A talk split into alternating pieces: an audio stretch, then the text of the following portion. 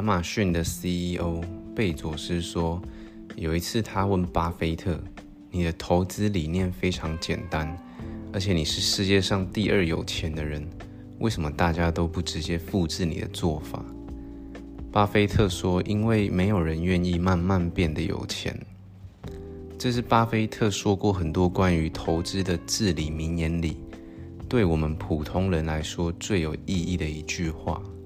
先问你一个问题啊，巴菲特现在身价有上百亿美金之多啊，那你可以猜想一下，巴菲特五十岁之后所赚到的钱，占他所有身价的百分之几？很多人会猜百分之五十、七十甚至八十。但实际上的答案是百分之九十九点八。巴菲特身价的百分之九十九点八都是他在五十岁之后所累积的。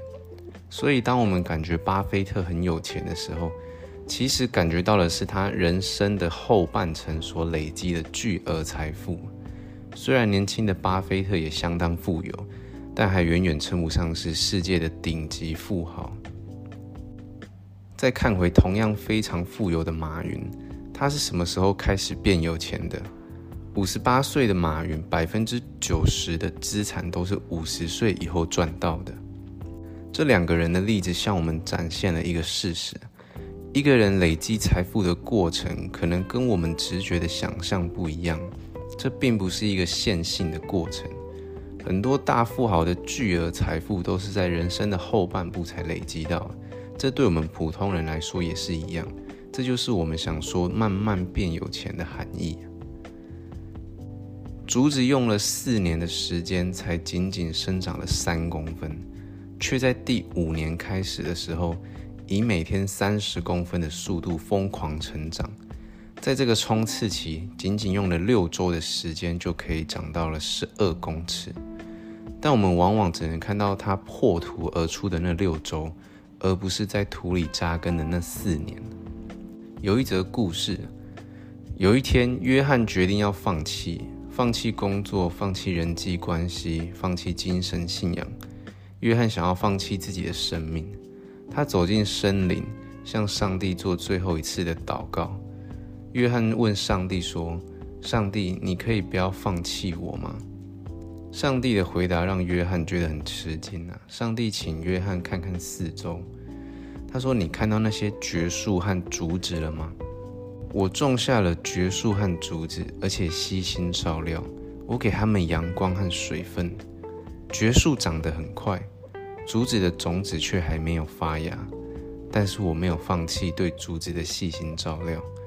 到了第二年，蕨树长得更加枝繁叶茂。”可是竹子还是没有发芽，我仍然没有放弃竹子。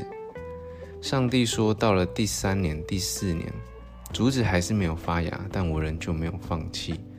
终于在第五年的时候，一株小芽从土里钻了出来。跟蕨树相比，它看起来是那么的弱小和微不足道。但仅仅六周之后，竹子就长到了一百多尺高。其实。它是花了五年长根茎，那些根茎让竹子变得强壮，给予它生存下来所需要的一切。我所造之物是一定可以克服我所设下的挑战的。上帝告诉约翰说，这段时间以来的挣扎，其实都是在让自己的根茎长得更加强壮。我不会放弃我的竹子，同样我也不会放弃你。不要拿自己和别人做比较。竹子和蕨树拥有不同的目标，但两者都让森林更加美丽。你成功的日子会到来的，你会长得很高很高。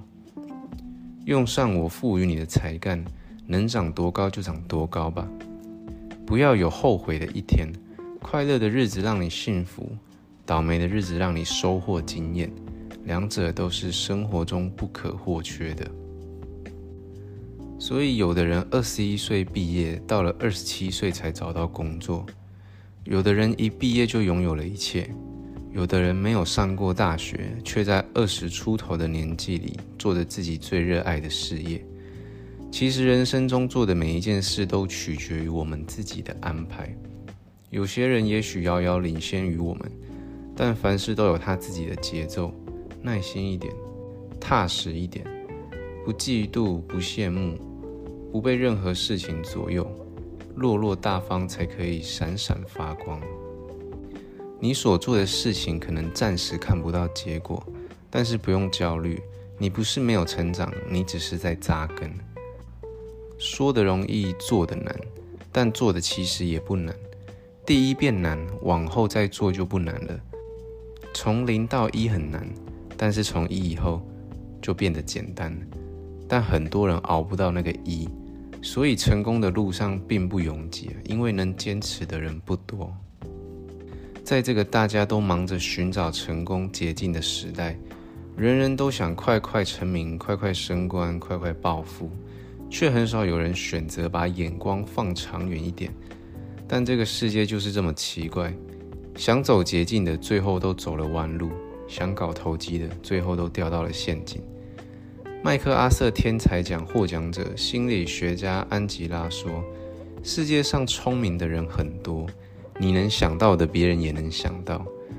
最终，你能在聪明人中间赢，是因为你比别人更加坚毅。只有坚毅的长期主义者，才能成为时间的朋友。”